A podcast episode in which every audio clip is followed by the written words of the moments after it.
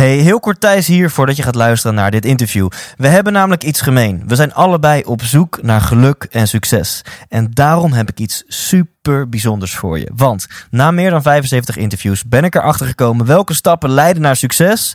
Maar ook dat succes heel vaak niet leidt tot geluk. Wat is nu een methode om succesvol te worden en tegelijkertijd gelukkig te zijn?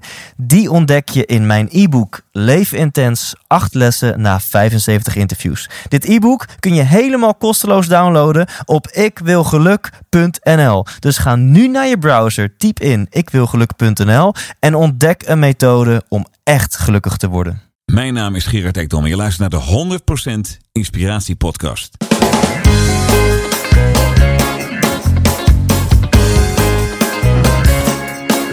Hey, wat goed dat je luistert. Hij staat weer voor je klaar. Je wekelijkse dosis inspiratie is weer daar.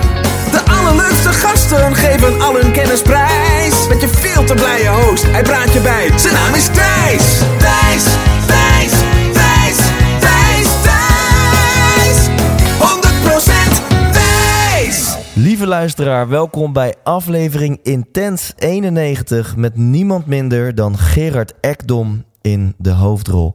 En ik heb deze aflevering opgenomen vanaf de Ekdome. En dat is ja, zo'n beetje de vetste man cave die ik ooit heb gezien. Een kelder onder het huis van Gerard. Waar hij eh, behalve zijn volledige CD-collectie, platencollectie en een bar heeft staan, ook gewoon een volledig functionerende radiostudio heeft staan. Nou, en ik als podcaster vind dat natuurlijk bijzonder geil. En ja, ja, je kan je denk ik ook wel voorstellen dat ik Gerard heel graag al heel lang wilde interviewen. Want hij is toch wel de radiokoning van Nederland. Ik hoop in al mijn bescheidenheid er hard naar onderweg te zijn om de podcastkoning van Nederland te worden. Ik heb dezelfde microfoons als Gerard gebruikt, omdat ik per se diezelfde microfoon wilde kopen. Dus ja, dit was voor mij echt kind in de snoepwinkel om bij hem thuis te komen. Om uh, um, dit te mogen opnemen in zijn eigen radiostudio en om hem te mogen ontmoeten. En waar gaan we het dan in dit interview over hebben? Gerard vertelt uitgebreid over zijn route naar succes. En het interessante is om daaruit zijn succesformule te destilleren, waar uiteraard dan weer heel veel inzichten en lessen voor jou persoonlijke doelen en dromen in zitten. En dat is ook de manier waarop ik altijd luister naar de verhalen van mijn gasten. En ben je nu extra nieuwsgierig naar wat er in mijn brein gebeurt, hoe ik luister naar dit soort verhalen, download dan mijn e-book. Want daarin deel ik acht eigenschappen die naar mijn mening mijn eerste 75 gasten gemeen hebben. En dit e-book kan je gewoon downloaden op thijslindhout.com. Dan scroll je even omlaag en dan zie je daar een kopje wat hebben succesvolle Nederlanders gemeen. Klik je op download nu en dan heb je dat e-book gewoon helemaal kosteloos in jouw inbox. En voor nu, laten we in godsnaam rustig blijven. Hier is Gerard Ekdom. 100% Thijs. Ja, mensen, live vanuit uh, ja, de porno-bunker, wil ik misschien wel zeggen, van Gerard Ekdom. Officieel de Ekdome. De Ekdom, laat ik het gewoon zo noemen. Ehm, ik heb er heel erg veel zin in. En een bekende eerste vraag voor mijn luisteraars dan. Voor jou is die nieuw, denk ik. Maar dat is, eh, Gerard, wat wil je worden als je later groot bent? Ehm, eh, wat wil je horen? Als, bedoelt hierna, als ik ooit eh, een jaar of Ja, 70 ja, word of zo. Je mag hem zo interpreteren zoals jij wil. Wat wil ik worden? Eh, volledig onafhankelijk van wie of wat dan ook. En ehm, hoe, gaat het tot nu toe, volledig onafhankelijk zijn? Nou ja, onafhankelijk zijn is een. eh, dat, heeft, dat heeft te maken met een aantal factoren. Ehm, maar onafhankelijk betekent dat je niets meer hoeft, maar mag. Eh, nu moet er nog een hoop. Dus eh, uiteindelijk is het wat, wat ik ooit vroeg aan. wat Gloria en Stefan ooit tegen mij zei. Ik zei: Je was nogal bezig, hè? Je had, je had een hoop. je had een hoop hooi op je vorkje. Ze zegt: Ik heb met de tering gewerkt. Om nu niks te hoeven doen. En toen dacht ik: Ik snap, ik snap wat je bedoelt. Jij snapt dat hogere doel wel van uiteindelijk Ja. niks meer moeten. Ik snapte haar hogere doel. En eh, toen ze dat uitsprak, dacht ik: Ja, nou ja, dat dus. Je werkt je nu eigenlijk helemaal de, de perspokken. Om straks te kunnen zeggen: Zo, dit was het. En nu naar Spanje. Doei. Ja, ik, ik vind het wel een heel interessant antwoord. Want wat, wat is dat waardoor jou waardoor dat zo aantrekkelijk klinkt voor jou. Dat je zegt, nou ja, het lijkt me wel heerlijk om gewoon echt niks meer te moeten. Nou, maar dat kan ik niet. Ik, ik zeg dat wel heel stoer, maar ik weet nu al dat ik na drie weken gierend gek word. Dat heb ik nu ook al als ik op vakantie ben. Na drie weken ga ik in de auto eh, ga ik intro's in, in praten, Ja. vol praten. Of er gebeurt weer iets anders. Ik ben gewoon iemand die altijd, ik kan niet, ik hou van die rush.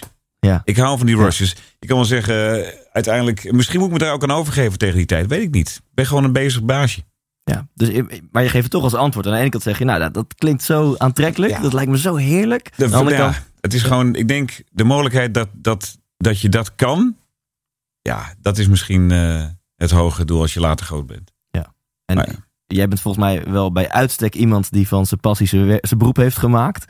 Klopt. je zegt het zelf al, bloedkruip waar het niet gaan kan. Stel, als jij nu op de Bahama's gaat liggen, nou binnen een paar weken heb je daar een, eh, waarschijnlijk een studiootje Ja. gebouwd en ga je daar weer radio zitten maken. Dan staat Ekdom FM staat te pompen tegen die 8200 dames en heren. Dat is wel waar. Ja. Ja. Eh, laten we bij het begin beginnen. Ehm, toen een juffrouw aan een zes- of achtjarige Gerard vroeg: wat wil je worden als je later groot bent? Wat was toen je antwoord? Discjockey. Ik wil bij de radio, zei ik toen. Dus niet dat het discjockey was, maar ik wilde bij de radio. Dat vond ik Ja. reet interessant. En ehm, waarom was dat de drijfveer? Omdat ik, eh, dat had een aantal dingen. Ehm, ik was bezeten van muziek. Dat was de drijfveer. Ja. Ik, ik, ik dacht alleen maar, als je bij de radio zit, krijg je dus alle muziek. Dat is wat ik dacht. Dan heb je toegang op de een of andere manier tot alle muziek. Dus ik vond dat gewoon een soort lui lekkerland. Ik werd daar gek van, van die gedachte. Alleen dacht ik, wauw, daar moet ik dus zitten.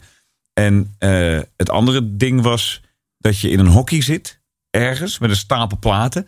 En iedereen kan jou horen in de rest van het land. Dat vond ik pure magie. Dat, dat je ergens in een hockey zit en dat, dat je daar iets doet. Je, je creëert een wereld waar, dat is jouw wereld.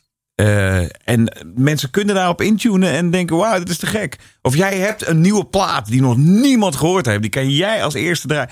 Toen ik dat voor het eerst deed met primeurs, weet je, dan was ik de eerste met de nieuwe Bruce Springsteen. Ik werd daar echt gewoon echt opgewonden van. Ja. Dus ehm, dat was wat ik wilde. Op mijn vijfde al, zei ik dat trouwens. Op mijn vierde, vijfde al. Bizar, dat vind ik heel mooi. Dus, en primair was jou, jouw liefde voor muziek. Primair was dat je dacht, de radio Ja. lijkt me zo tof, want dan heb je toegang tot alle muziek. Ja. En, en, en daarbovenop vond je het gewoon heel magisch dat jij vanuit een, een, een, een hokje iets maakt wat heel Nederland kan horen, waar heel Nederland op in kan tunen. Ja, dat was echt eh, de, het ultieme doel. En eh, ja, iedereen wist het ook op de kleuterschool. eh, ik, ik, heb, ik heb wel eens iemand gesproken die zei, ja, ja, in 1983 toen je vijf was, wist ik al eh, dat het wel goed zou komen met Ja. je. Zo nooit bloemist worden jij. En dat is ook zo. Ik, ik weet dat ze een keer aan, want volgens mij is het ook op jou van toepassing, dat ze aan Billy Joe Armstrong, zanger van Green Day, vroegen ze: Wat zou je doen als je niet in Green Day zat? En toen dacht hij eventjes na en toen zei hij: Ja, dan zou ik de zanger zijn van Green Day. Ja, dan Zo. nog. Ja, zo Ja. van: er, is, er, er was geen andere mogelijkheid. Eh, Geldt dat voor jou ook zo? Dat er eigenlijk was het. Ja, Vanaf je vierde, vijfde voelde je al: Dit gaat hem ook worden voor mij. Ik ga radio-DJ worden. Ja, maar het was toen een onzeker bestaan. Want dat, je wist, mijn ouders konden niet zeggen: ja, natuurlijk, eh, dan ga je de school voor journalistiek doen. En bla bla bla. bla. Er bestond toch helemaal geen school voor journalistiek. Dus het was een wereld waar je. die was eigenlijk vrij onbereikbaar. Je, je kwam daar puur door waarschijnlijk kruiwagens of zo. Mensen, je, mensen, je moest mensen kennen. Ja. En eh, ja, ik kende natuurlijk niemand. Dus je moet dat, ik heb dat allemaal zelf gedaan. Achteraf gezien belachelijk hoe dat gegaan is, maar het is wel gelukt. Ik denk ook dat je. eh waar een wil is, is een weg, zeg ik Ja. altijd. En eh, ik ben ook nog ram. Nou ja, rammen gaan sowieso recht op een doel af. Wat er ook voor een, eh, voor een trein springt, die trein die gaat daarheen. Dus ik denk dat het misschien heeft dat er ook wel mee te maken. Het is ook het is een karaktereigenschap misschien. Nou, resoneert wel enigszins bij mij in elk geval. Jij bent net 40 geworden, ik ben net 30 geworden. Oh. Ook een ram. Dus eh, Ja, kijk aan. te gek. Vroeger rammen, ja. Ja. En, en je zegt, nou, het is belachelijk eigenlijk hoe je het helemaal zelf voor elkaar hebt gebokst. Nou, en dat is nou net wat ik heel interessant vind, om dat dan eens te horen. Hoe is dat dan gegaan dat jij zelf jouw droom hebt verwezenlijkt? Dat jij het zelf voor elkaar hebt gebokst? En ik begrijp dit een vraag is waar een antwoord van een kwartier op kan komen. Ja, en, eh, dat en, kan. en dat mag ook gewoon. Ja, dat- die kans is, is aanwezig dat het zo gaat. Ja, het is. eh, hoe is het allemaal gegaan? Kijk, eh voor de duidelijkheid, het was die belachelijke. Het is vanuit de muzikale drive gekomen. Ik- iedereen zei, dan moet je dan, waarom word je dan geen muzikant? Nou, heb ik ook geprobeerd. Vier jaar lang keyboardles en verder dan When the Saints Go Marching In kwam ik niet. Maar ja, toch gedaan. Eh, maar eh, het was het gewoon niet. Ik wilde gewoon, ik was die, ik was blijkbaar dus echt gewoon de discjockey. Altijd geweest, ook op school. Altijd plaatjes gedraaid, overal. Klasavonden, feesten, waar dan ook. Ik was gewoon maar met één ding bezig. Het kon niet anders. Mijn ouders dachten dat ik autistisch was. En dat was ik waarschijnlijk ook. Ik was, ehm, eh, alles wat er rond was, was ik gefascineerd. Zelfs de, de, de slijptol van mijn opa die rond was, dacht ik, hé, maar dat is rond. Misschien staat er een liedje op. Dus ik heb een naald erop gezet en dan was mijn naald en dan een gruzeling. En uh, dus vanuit daar was die, was die bovenmatige interesse in muziek en, en plaatjes en, en, en het was gewoon, ik was daar helemaal mee. Ik, het was zelfs zo erg dat mijn ouders hadden een rond krukje. En mijn opa en oma hadden exact hetzelfde krukje. Het was blijkbaar voor, voor Ikea had iedereen een andere winkel waar ze de spullen kochten. Een rond krukje. En in mijn hoofd kon daar precies een, een, een, langspeelplaat op. Een LP. En die was precies even groot. Dus ik pakte dus uit de kast van mijn vader een LP. Legde ik precies daarop. En dan ging ik er zelf rondjes omheen draaien. En dan maakte ik de muziek. Met mijn voeten stampend op de pakketvloer urenlang. En als mijn moeder me dan riep, dan zei ik: Wacht, wacht, wacht. En dan ronde ik het liedje af. Ja. En dan was ik er. Maar dat duurde soms uren. En dan kwamen er ooms en tantes uit Spanje over. En die zeiden: Maar, maar deze jongen, dit, dit is niet goed hoor. Er klopt iets niet. Nou, dat denk ik. Ik kan me ook voorstellen. Als het mijn zoon was geweest, dat ik gezegd had: Nou, ik weet het niet. Uh, something's going on. Dus um, ik was een uh, licht autist, denk ik. En uh, ik heb me dat misschien op mijn manier weten te verbloemen of zo. Ik weet het niet. Maar dat, daar begon het. Dus die eeuwige fascinatie. En dat is altijd gebleven eigenlijk. Ja, want je, hebt denk ik eerst gewoon je middelbare school gedaan. Ja, kijk, en, ja, en dan hoe is ik precies. Ik, ik, ja. uh, ik ben heel benieuwd of je dan daarna uh, was je heel vastberaden van nou, dit is mijn doel en ik visualiseer het en ik ga er recht op af wat je net zegt als een ram? Of, of, of ben je er meer een beetje naartoe gegroeid en dat ding ook op je pad kwamen? Ja, het, het, gaat allemaal niet vanzelf. Dat gaat allemaal heel geleidelijk en, en in etappes, gelukkig. Want ja. uh, je begint, uh, nou ja, wat ik zei, de klassenavonden, overal draaien en uh, te gek. En op een gegeven moment kwam het moment dat er een advertentie stond in de Beeldse en Beeldhovense Courant. Je kent hem niet? we zochten gezocht presentatoren voor de lokale omroep. En ik was een heel schuchter mannetje, uh, moet je weten. Ik heb, uh, uh, nou hier voorafgaand aan dit verhaal trouwens, in 1990 ehm, stond ook zo'n advertentie in de hitkrant. En in de hitkrant stond DJ's gezocht voor de DJ-kampioenschappen. De Open Limburgse DJ-kampioenschappen Venlo 1990. Ik had mij dus aangemeld zonder iets thuis te zeggen. Dus mijn vader wordt gebeld door een of andere Limburger. Die zegt: Oh, joh, uw zoon heeft zich aangemeld voor de wereldkampioenschappen. Weet u dat zeker? En uh, mijn vader wist niet dat hij dat had gedaan. Dus hij Hè? Nee, het zal wel. Uh, ja, we, we, willen eigenlijk even waarschuwen. Want het is een. Uh, ja, uw zoon is 12. Ik was toen 12.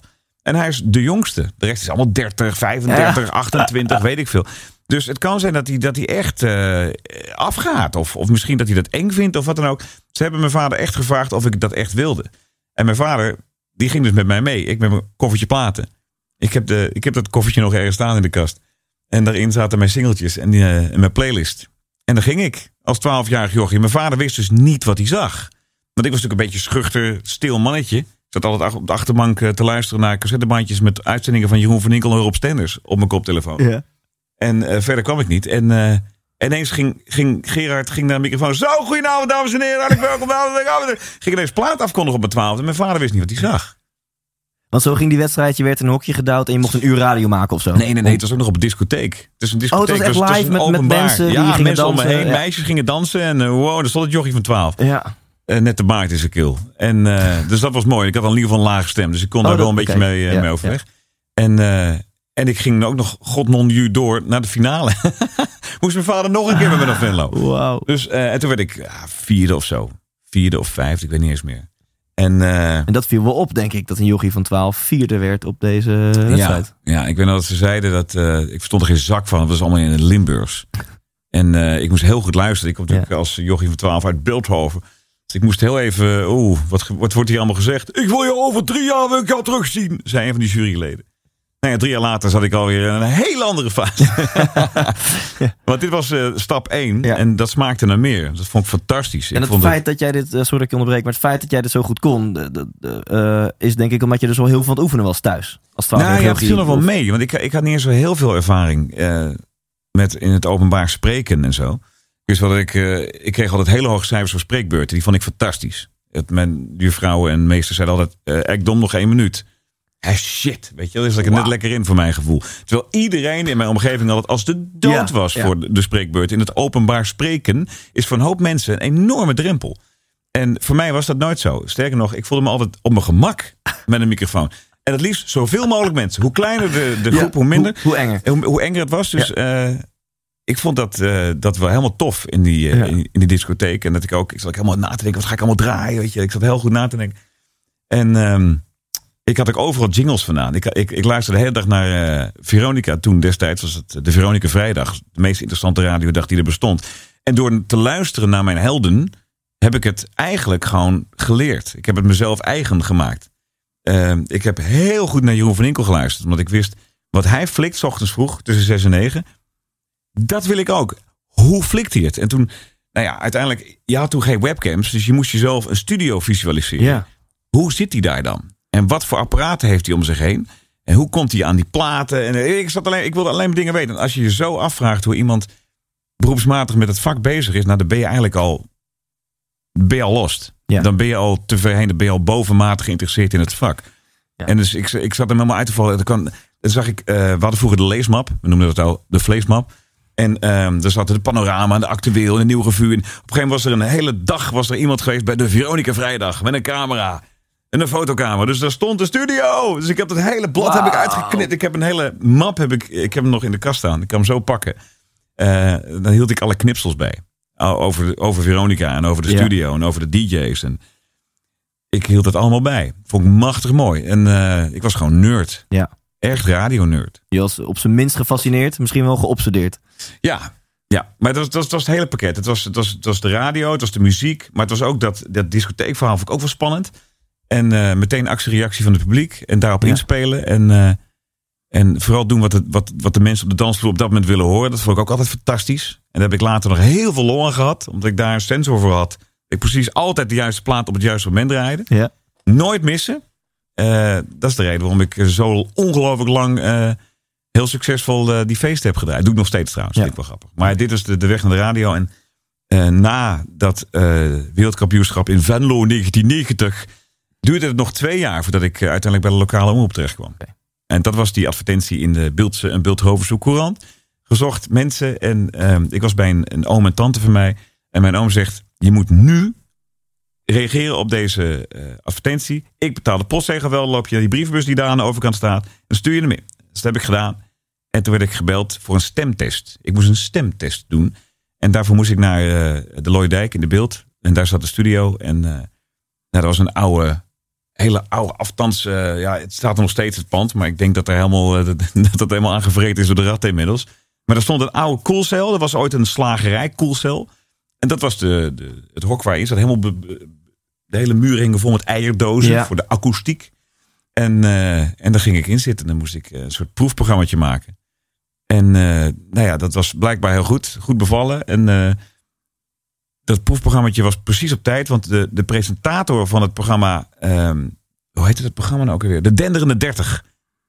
Wim van Eck heette die man. Die was overleden. Die had een epileptische aanval gehad en die was overleden. Heel jong, echt heel treurig. En op dat, net op dat moment kwam ik binnen met mijn demo. Ik kon meteen de week erop al beginnen. Wauw. Wat ik wel eng vond. Op je veertiende. Op mijn veertiende, ja. En eh naar eigen invulling mocht ik doen wat ik wilde op zaterdagmiddag. Het jongerenblok. Hoe vet is dat? En daar ging ik naar, jongen, Rommel de Bom met Gerard Ekdom. 28 november 1992 was de eerste aflevering. En ik, ik was zo godschuwelijk zenuwachtig. Ik heb me echt mijn ziel en zaligheid in die twee uur gegooid. Ik dacht echt, mijn, mijn, mijn agenda stopte ook daar. Ja. Alles wat daarna kwam Ja. was me extra meegenomen. Zo, Ja, zo voelde het. Stel dat ik daarna nog adem haal, Ja. zie ik dan alweer wat ik doe ik mijn leven. Maar, Eerst moet dit. En die twee uur, jongen, echt. Ik weet nog precies wat ik allemaal, wat ik allemaal dacht, wat ik voelde, wat, ik, wat er door mijn hoofd heen spookte. Die uitzending moest goed. En ik deed niet zelf de techniek, voor de duidelijkheid. Oh. Ik werd geschoven. Dus ik legde mijn eh, lot in de handen van hoofdtechniek Martin Faila en Trudy Zonneveld. Ik weet hun naam ook nog.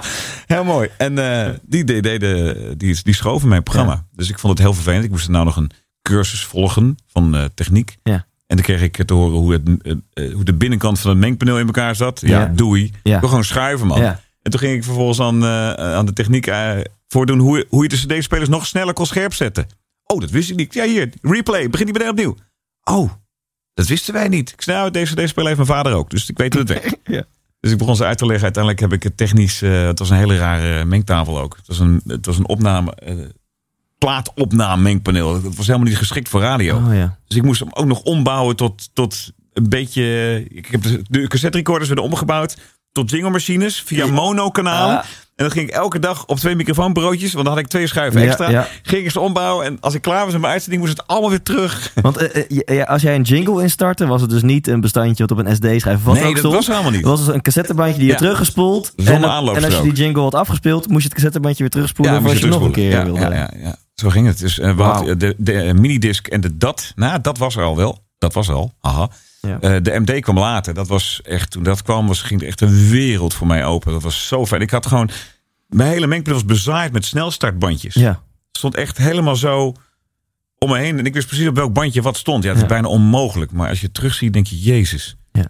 Maar ja, dat was wel een eh, toffe tijd. Want als je op zo'n manier radio kan maken, dan kun je het met alles. Ik heb radio gemaakt op de meest belachelijke, eh, op de meest belachelijke plekken, in de meest belachelijke situaties, op de meest be- belachelijke apparatuur. Dus eh, ja, soms moest ik ook wel eens zo blijven staan, omdat anders de CD-speler uitviel. Heerlijk was dat. En, en die, die uitzending, heb je die nog? Ja, ja. Ik heb, nog heel, ik heb nogal een, eh, een kistje staan met allerlei bandjes eh, waarin je de eerste aflevering kunt eh, terug Wauw. horen.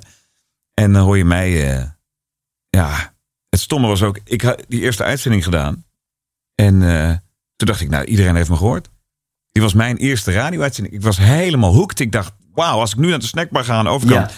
En ik bestel een, eh, frietje met. Dan eh, mag ik een eh, patat met. Dat iedereen, ja, ja, ik heb het gehoord. Onzin. Het was het begin van een hele lange reis. Ja. Maar wel een hele toffe. Ik bedoel, elk aspect is, vind ik, ja, is gewoon tof geweest. Ja, tof. Nou, Neem me mee op die reis. Dit is dus je was 14, 1992. Ja, nou ja, dan ga je ja. heel slecht worden. Eerst eh, word je heel slecht. Eh, dus je gaat eerst je helden nadoen. Dan word je heel slecht. Dan ga je nog een keer je helden nadoen. En dan krijg je je eigen stijl. En die reflectiemomenten dat je merkt van, nou, ik ben heel slecht. Of nou, dat zijn jouw woorden, dat er nog wat verbeterpuntjes zijn. Krijg je dat van jezelf of krijg je het van je omgeving? Nou, ik kreeg het wel. Ik had het zelf wel in de gaten. Ik dacht, nou, het mag allemaal wat strakker. Het mag allemaal wel wat beter. Het mag allemaal wel. eh, Maar ik kon dat technisch gezien helemaal niet doen daar. Weet je, het was, het was zo'n krakkemikkige zooi. Want wilde je eerst een soort van nieuwe Jeroen of nieuwe Rob zijn of zo? Voordat je Ja, Gerard ja. ontdekte, zeg maar. Ja, uiteindelijk wel. Ja, ik, ik heb heel goed. Ik vond, ik vond Van Inkel was technisch zo snel ook. Ik dacht, fuck man, dat wil ik ook. Hoe doe ik dat? En toen heb ik bedacht, oké, we gaan die jingle, we gaan iets met die jingles doen. We moeten iets anders doen. Dat moet allemaal sneller. Het moet allemaal veel, het moet allemaal veel, veel dynamischer. En uiteindelijk, als je dat onder de knie hebt, ja, dan kun je je concentreren op andere zaken. Dus op je stijl en op eh, hoe, je, hoe je dingen, de sfeer die je neerzet. Dus als je mensen kunt meenemen in jouw sfeer, dan ben je een heel eind. En on the side gewoon je, je studie afmaken en een bijbaantje Ja. om geld te verdienen. Hoe, hoe ging Ja. dat? Nou ja, ik, eh, ik had niet echt een baan of zo. Ik werkte bij mijn vader in de winkel. Als ik eh, wilde bijverdienen. En elke zondagmiddag maakte ik de fase schoon. Mijn ouders waren bloemist. Dus eh, in de kersttijd betekende dat eh, drie weken lang eh, non-stop kerststukjes maken. Daar was ik heel goed in. Dus dat deed ik. En daar kreeg ik, kreeg ik dan na drie weken echt 250 gulden voor of zo. Dat was toen heel veel geld. Dus ik kon daar heel veel plaatjes van kopen. Dat was te gek. Op mijn verjaardag vroeg ik ook geld. Kon ik ook weer plaatjes kopen. En tussendoor draaide ik op feesten. En daar kreeg ik ook geld voor. Kijk. En dan kon ik ook weer plaatjes kopen. Dus uiteindelijk alles wat binnenkwam werd meteen geïnvesteerd in muziek. En ik zei ook tegen mijn vader en moeder, mijn oma en opa. Ja, ooit betaalt dit zich terug. Ja. Ooit. Ja. Ik weet het niet hoe. Ja. Maar ik heb het nu nodig. Dus, dus, dus jij had als tiener had je een drive-in show en op klassenfeesten, schoolfeesten, dat soort dingen. Dan zet je twee moving heads neer en, eh, en je, je DJ-set en ging je draaien. En ik had een, eh, een vriend, eh, nog steeds een van mijn beste vrienden overigens, Remco Vossen. Remco die deed aan verhuur van spullen. Ja. En uiteindelijk hebben wij de krachten gebundeld en ging hij, nou ja, eh, een beetje de lampjes voor mij neerzetten en de, de apparatuur. Want ik heb altijd overal apparatuur van vandaan gehaald. Dan had ik weer speakers opgeblazen van mezelf. En dan mocht ik ze weer lenen van een oom en dan haal ik die weer op. En dan, oh man, wat ik allemaal... En dan had ik mijn eigen spullen van zolder weer uit mijn eigen kleine kakkemikkige studiootje beneden gesleept. En na het feest moest het allemaal weer terug en aangesloten worden. Oh man. Ik was al weken bezig met zo'n Ja. takkenfeest. Maar ja, goed. Ik, ik was wel de man. Ik stond daar wel Ja. Te draaien. Ik werd daar dolgelukkig van. Maar precies, dit kun je volgens mij maar op één manier volhouden. En dat is als je het verdomde leuk vindt. Ja, het Toch? was heerlijk. Want je geeft aan dat het ook gewoon eigenlijk... Sommige dingen waren ook gewoon een hel en pielen en kloten en hard werken. Als dat dan niet je passie is, dan hou je het niet vol volgens mij. Ja, dat, maar dat was juist het mooie. Dat, dat je, ik draaide van. Het waren feestjes bij dat ik van 8 uur s'avonds tot 5 uur s ochtends in de achtertuin van iemand op de Strauslaan in Beeldhoven stond te Als draaien. even negen uur wil En draaien. dan was mijn horloge was stil blijven staan om half twee. Dus ik dacht, oh, het is half twee. Nou, het feestje is nog in volle gang. Bleek het dus al inmiddels half vijf. Het werd al licht. Mijn vader was op weg naar de veiling. Het was een zondagavond. Dus ik moest eigenlijk naar school. Hij zegt, eh, je gaat wel even beuren, hè? Wel geld. eh. Ik zeg, ja, ja, ja. 250 gulden kreeg ik. Wauw. Was echt Niet een hoop geld. Ja, dan hoor. moest je anders drie weken lang kerststukjes Ja, voor... precies, eh, dan moest je anders drie weken in één avond. Ik dacht, wauw, ik vond het echt fantastisch. Het was echt, ik durfde ook bijna geen geld te vragen, omdat ik vond het zo leuk. Dat het maakte mij niet zoveel uit. Ja. Ik heb wel eens een tientje gevraagd. Stond ik de hele avond bij Wendy in de achtertuin te draaien op een feestje. Met mijn eigen apparatuur. En dan kreeg ik een tientje. Wauw. Ik wist ook, ze hadden geen cent te makken. Dus ik vond het ook wel prima. Ja, ja, ja. Maar dan kon ik wel SL2 met On a Record tip draaien. Die was toen net uit en heel hip. Dus dan had ik die. En, Die had je- Ah! ja. Weet je, wat, dat was de drive. Van wat gebeurt er als ik James Brown is Dead van L.A. Style vanavond ga draaien? Want die is net uit. Dat is de plaat van deze week. Dus je kon gewoon eigenlijk al blij worden van het moment dat je een bepaalde plaat mocht draaien. Dat is absurd. Ja. En ja. ehm, eh, ondertussen werk je nog steeds bij de lokale radio, Mhm. denk ik. Ja, dat is vanuit daar. ehm, nou ja, uiteindelijk eh, werk je ook ergens naartoe. Ik had, het, ik had een soort plan gemaakt. Ik zei, nou, een paar jaar bij, eh, bij de Stielop, want zo heet Stichting Lokale Omroep Beeldhoven. En dan ga ik naar Radio Utrecht, zei ik altijd. Nou, het is ongeveer ook gebeurd. Het is toch raar hè, dat je voor jezelf denkt, nou, Ja. op een gegeven moment, eh, nou ja, het was ook weer toeval. Ik luisterde altijd ook naar, naar Shock Radio. Dat was het programma op zaterdagnacht van Rob Stenders. Daarbij zat Floortje Dessing. Die kende toen nog niemand. We weten nu allemaal wie Floortje Dessing is. En Fred Siebelink. En Fred, ja, eh, die was gewoon sidekick. Maar wat gebeurt er? In 1995 loop ik ergens door de stad in Utrecht met die Remco, met een goede vriend van mij. eh, op zoek naar eh mengpaneel. En het was mooi weer. Het was aan de gracht. En ik hoor ineens, terwijl wij een broodje Mario vreten aan de gracht, hoor ik ineens de stem van Fred Siebelink. Ik denk, fuck. Ik hoor Fred Siebelink en ik ken hem, want ik luisterde altijd naar Shock Radio. En ik draai hem om en ik zie hem zitten en hij praat. En hij heeft een programma bij, ja, eh Stadsomroep Utrecht. Ja.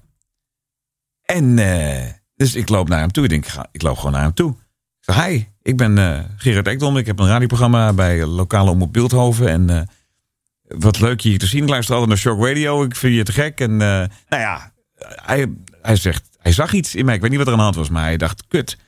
Die jongen verdient de rondleiding door, door het pand. Dus ik mee naar het pand aan de Oude Gracht. En hij, hij liep een hele stadsmoep zien. En ook de studio's. En ik denk, wauw. Ik had weer allerlei ideeën. Ik denk, oh, de studio's. Zo kan het ook, weet je wel. En ehm, het zag allemaal een stuk professioneler uit. En ik dacht, daar moet ik heen. Dus ik moet een bandje sturen. Nou, Fred is niet echt een van de meest betrouwbare types. Dus eh, dat bandje, dat, eh, dat zou ik brengen naar hem. Dat had ik eh, beloofd. Mijn vader heeft me toen nog naar de stadsomroep gebracht in de auto. Ik met dat bandje. Hoi, Fred Siebelink. Uiteindelijk kwam het terecht bij eh, de programmaleider. Jos van Sambeek heette die. Wat een lieve man. En eh, uiteindelijk kwam het terecht bij eh Sylvan Stoet. De Sylvan Stoet die deed daverend hitwerk op zaterdagmiddag. En via hem uiteindelijk is het gebeurd. Want hij zegt, kom een keer langs. En toen mocht ik langskomen op een zaterdagmiddag. En ik mocht een uurtje proefdraaien. Gewoon voor de gein. Dus ik, ik had een uur, nou jongen, dat was het beste uur wat ik ooit had gemaakt. Alles klonk goed, alles klopte. Maar na mij kwam nog iemand. Dat was een vrouw, een meisje. En eh, die had een eh, kaartje erop stond freelance disc jockey. Ik denk, oké, als je dat op je kaartje zet, dan eh, prima. En die mocht het tweede uur doen. Maar ja, dat ging voor geen meter. Dus iedereen zei, ja, jij wordt het. Hoe dan ook, jij, jij mag mij vervangen, zei Silvan, als ik er niet ben. En dat is volgende week al. Oké, nou, de volgende week eh, eh, ja, verving ik het. Dat ging hartstikke goed. Toen was er een week later weer iets. Een uh, zaterdagavondprogramma. Ik mocht vier uur lang draaien waar ik wil. Gewoon doe maar waar je zin hebt. Nou, Gewoon hashtag YOLO. Feest. Deze vier uur zijn van jou. dus ik heb gewoon, ja, zo ben ik bij de stadsgroep terechtgekomen. Uiteindelijk heb ik weggegaan bij de Stiel op. En ging ik zo'n beetje elk denkbaar programma. Vanaf 1995 heb ik drie jaar lang gepresenteerd bij de Stadsgroep. Echt alles van de hitgolf. Dat Het was, eh, eh, ik was toen net van de MAVO af. Ik had mijn diploma gehaald. Ging MBO doen. Commerciële dienstverlening in Utrecht. En het was ook vaak zo dat ik dan 's ochtends om half zes al opstond. Om dan nog heel even op de brommer naar de stadsmoep te rijden. Deed ik daar het ochtendprogramma van 7 tot 9. En om half tien, woep, zat ik in de klas. Dan had ik gewoon al een programma gedaan. Waanzinnig, waanzinnig. Heerlijk. Je klasgenoten waren net een half uur wakker. En, En ik had een hele en, ochtendshow eh, erop ja. zitten. Ik had Utrecht wakker gemaakt. Ja, Zo ja. voelde het. Ik Ja. had Utrecht op, had ik wakker geschud. En je was dus van je 17e tot je 20ste heb je dit, heb je dit dus gedaan. Hoe, hoe gaaf is dat? Toch? Dat, dat- Ja. dat je denkt van holy fuck man. Dat, Ja, dat Dit is dat ik- gewoon drive. droomde, ja. Het is, ja, precies. Maar het is ook elke keer... Het is, kijk, het is hard werken. Dat sowieso. Want ik heb me echt de tyfus gewerkt. Maar ook omdat ik het leuk vond. Dus het heeft nooit... Ik heb het nooit gezien als werk. Ja. Dus dat is het allerbelangrijkste. Je doet iets wat je leuk vindt en je wordt daar gelukkig van. En dan is het gewoon nooit werk. En het is ook een kwestie van op de juiste plek op het juiste moment zijn. Ik ben elke keer op de juiste plek geweest. Ik kwam Frits Siebeling tegen op een mooie zomerse dag. Terwijl iedereen aan het zwembad lag, zat ik in de stad op zoek naar een mengpaneel. en gingen we toch even langs de grammofoonwinkel, want we waren Ja, er toch. ja. En eh, altijd op zoek naar plaatjes ook. Altijd. Nou ja, dus Nou, dat, en je had het lef om hem aan te spreken. Laten we dat ook Ja, even... dat ook. Dat ook. Want andere mensen die, die denken nou ik durf niet of ik wil niet. Of, en, en jij Nee, dacht, verlegen. Ja. Ben ik ook. Echt van nature. Maar dit, dit soms op de juiste momenten niet. Ja. Dus dat is ook gelukt. En eh, bij de stadsberoep, ja, daar ontmoet je weer een heleboel andere mensen. Eh, en uiteindelijk eh, hobbel je weer verder. Er zijn een heleboel mensen die bij de stadsberoep hebben gezeten in de periode dat ik er zat. Die allemaal ergens terecht zijn gekomen. Het is Ja. wel heel grappig. Zo ben je van de, van de Jupiler League naar de, naar de Eredivisie. Uiteindelijk bij de Champions League daar. gekomen. Bij de, bij de landelijke radio. Want Ja, maar dat ging vrij snel. Want eh, de landelijke radio meldde zich al in 1996. Dus je moet je voorstellen, binnen vier jaar van lokale pruts naar eh Nieuw Dance Radio. Want zo heette dat eerste landelijke zendertje waar ik kwam. Dat was alleen op de kabel. En hoe kwam ik daar? Ik had ooit eh, eh, een spotje ingesproken. Ja, ik had bij een van de collega's van de Stadsmoep, eh, Michiel van Bokhorst, eh, had, ik, eh, had ik wat ingesproken. Het was een commercial. Hij vond mij al een goede stem hebben. En ik, wij hadden gewoon een muzikale klik. Wij hielden allebei van Trevor Horn producties. Alles wat Trevor Horn had aangeraakt vonden wij goed. ABC, Seal, Propaganda. Vonden we het gewoon Frankie Goes to Hollywood. En ehm, dat was onze klik. En hij zegt, ah, je hebt een goede stem ook. En ik wist dingen die ik niet kon weten voor mijn leeftijd. Over muziek. Hij zegt, dit kan jij niet weten. Ik zeg, ja, maar ik, ik ben gewoon idioot. Ja, maar dit, dit- je kunt dit allemaal niet weten. Je bent pas... Ik was toen echt 18, 17, ja, 18, ja. 19. En eh, dat vond ik heel uniek. Dus ik moest een keer een spotje inspreken. Dat spotje kwam dus bij New Dance Radio terecht. Volgens mij was het Pushkin Red. Pushkin Red is de rode vodka likeur met opvallend rode kleur en verrassende smaak. Dat was mijn eerste spotje ooit. En die kwam bij New Dance Radio terecht. En zij wilden mijn nummer hebben. Ze hebben dus gevraagd om mijn nummer. En zie je het zo, wat, wat ik bedoel, het hangt allemaal van toevalligheden Ja. aan elkaar. Ik spreek bij iemand met wie ik een klik had bij Stadsgroep Utrecht een spotje in. Want dat is het bedrijf wat hij ernaast doet. Dat spotje komt in Amsterdam terecht. Zij willen weten wie ik ben. Vervolgens, ik maak een demo. En dat komt weer. En vervolgens kom ik daar terecht. Dus het is allemaal, dat is ook weer. Dus ik ben daar eh, eh, naartoe gegaan. En eh, ik kon in het weekend beginnen. En eh, dat deed ik op Voice Track. Dus elke vrijdag moest ik naar de Mauritskade in Amsterdam. De grote stad. Wat ik echt zag als wow, waar ben ik nou terechtgekomen als eh, provinciaaltje. En eh, nou, dan ging ik ging daar aan de bak. En uiteindelijk heb ik die school afgerond. Een jaar later, in 1997. En zou ik HBO gaan doen. HBO in Amersfoort. Economie, want dat was mijn sterke punt. En mijn vader heeft altijd gezegd... Oké, die radio, ja, is leuk. Maar wat nou als het niet lukt? Dan heb je altijd nog een kantoorbaan achter de hand. En dat vond ik ook wel, eh, vond ik wel goed van. Daarom had ik die, die mbo ook afgemaakt. Dat is gewoon goed. Maar die hbo, ik denk, dat gaat niet lukken. Het gaat me niet lukken. Dit gaat gewoon fout. Ja. Ik moet hier, eh, ik moet dit eigenlijk niet doen. En eh, nou kwam het. New Dance Radio eh, wilde haar middagjock ontslaan. Die zat tussen drie en zes. En eh, die wilde eigenlijk mij hebben. Ze vonden mij beter. En ik had in die zomer had ik hem al vervangen. Want eh, ja, hij was op vakantie en ik moest hem vervangen. En dat deed ik eigenlijk iets te goed, waardoor ik mocht blijven. En dan kreeg ik bijna niets betaald. Ik kreeg 1200 gulden per maand. Ja. En ik ging op kamers. Ik ging eh, uit huis. Ik ging meteen samenwonen. Ook slecht idee overigens, maar goed. En eh, ik dacht, nou ja, 1200 gulden. Ik heb nog nooit iets verdiend met radio. Wauw, man. Ja. Fantastisch. Ja. En ik dacht, ik, moet, ik wil die school niet. Dit is mijn kans. Ik moet het nu doen. Ja. Dus ik haal mijn rooster in Amersfoort. En ik loop, terwijl ik mijn klasgenoot een hand geef, dacht ik, nee, dit ga ik dus niet doen. Ik loop nu naar beneden en ik schrijf me uit. Ik heb mijn rooster gehaald, ben naar beneden gelopen. En er was één meneer die mij nogal had geholpen om bij die HBO terecht te komen. En eh, daar heb ik een briefje achtergelaten. Ik zeg, eh, ik heb erop gezet. Hartelijk dank voor al uw eh, moeite. Ik heb besloten om volledig voor een baan bij de radio te gaan. Wellicht hoort u mij nog wel eens. Groetjes, Gerard Ekdom. Ik weet niet of hij dat bewaard heeft. Maar dat heb ik hem gegeven. Ik ben die school uitgelopen en naar mijn vader gegaan. Zijn kantoor in de bloemen- en plantenzaak. Ik zeg, pa, ik, eh, dit is het moment. Ik stop met school. Ik ga niet naar die HBO. Ik heb me uitgeschreven. Ik moet dit nu doen. Vraag me niet waarom. Het is een gevoel. Ja, jongen. Als je dat zo voelt, dan eh, moet je dat gewoon doen. Dat zei hij. Dus ik dacht, kut, heb ik mijn hele, hele weg had ik me helemaal voorbereid Ja. op. Ja, maar zus en zo. Ja. Ja, hij, vond, hij, hij was het helemaal eens. Misschien, Dus, eh, misschien klopte het dusdanig dat hij dat ook wel voelde. Wellicht. Ja, van, ik krijg hier echt kippenvel van. Ja, ik vind het ja, fantastisch. wellicht. weet je, je hebt het over... Ja, Thijs, het is ook toeval en samenloop van omstandigheden. Maar weet je, dit is gewoon aan jou te wijten, toch? Je Ja. voelt iets en je hebt dan het lef, de moed om trouw te zijn aan het gevoel. Ja. En dan meteen daarnaar te handelen. Ja, ik, kon niet, ik zag het al fout gaan. Als ik het had gedaan, had ik namelijk in januari op straat gestaan met een slecht rapport. Ja. En eh, was het mislukt geweest. En toen was die kans er niet meer. Dus ik wist gewoon al, even in de glazen bol kijkend, niet doen. Dus dit werd hem. En eh nou ja, New Dance Radio eh, werd het dus. Eh, toen dacht ik, oké, hoe ga ik dat? Ik ga het als volgt doen. Ik moet namelijk wel denken aan de toekomst. Dus ik moet ook bandjes gaan sturen. Dus ik heb demo's gemaakt. Die heb ik gestuurd naar de AVRO. Naar Jan Steeman, die, was, die deed het opleidingstraject. Naar 538. Eh, en naar de VARA. En ik geloof dat de Tros ook. Nou, daar heb ik allemaal bandjes toegestuurd. En ik kreeg allerlei bandjes terug. Alleen van de, VA, van de AVRO had ik nooit wat teruggekregen. Kreeg een afwijzing van, eh, van eh, Daniel Dekker van de Tros. Ik heb de afwijzing nog. Leuke brief. En dat waren gewoon bandjes met een uurtje radio van jou. Ja, maar gewoon een op- beetje een, eh, een demo Ja. van. Ja. En eh, ik heb daar eigenlijk nooit meer wat van gehoord. Want ik dacht, nou ja, wat, wat kan ik nou het beste gaan doen? En toen bedacht ik, ik ga 's ochtends lekker lopen rotzooien bij de stadsomroep. Gewoon elke ochtend bij de stadsomroep lopen rotzooien. En dan 's middags doe ik gewoon in Amsterdam mijn professionele baan. Dus dan kan ik 's ochtends frieken en 's middags doe ik nieuw, dat is alleen maar dance en R&B. Ik werd daar ook gek van. Maar goed, oké. En eh, dat, was mijn, eh, dat was mijn ding. En ik verdiende er 1200 gulden mee, wat ik zei. Alleen, eh, ik moest daarvan ook mijn huur betalen. En alle reiskosten zelf. En de reiskosten waren iets van 500 tot 600 gulden per maand. Dus ik ging zwart rijden. Met echt gevaar voor eigen leven. Ook als ik die mannetjes in de tram Oh, zie. Nee, moest ik heel snel uitspringen.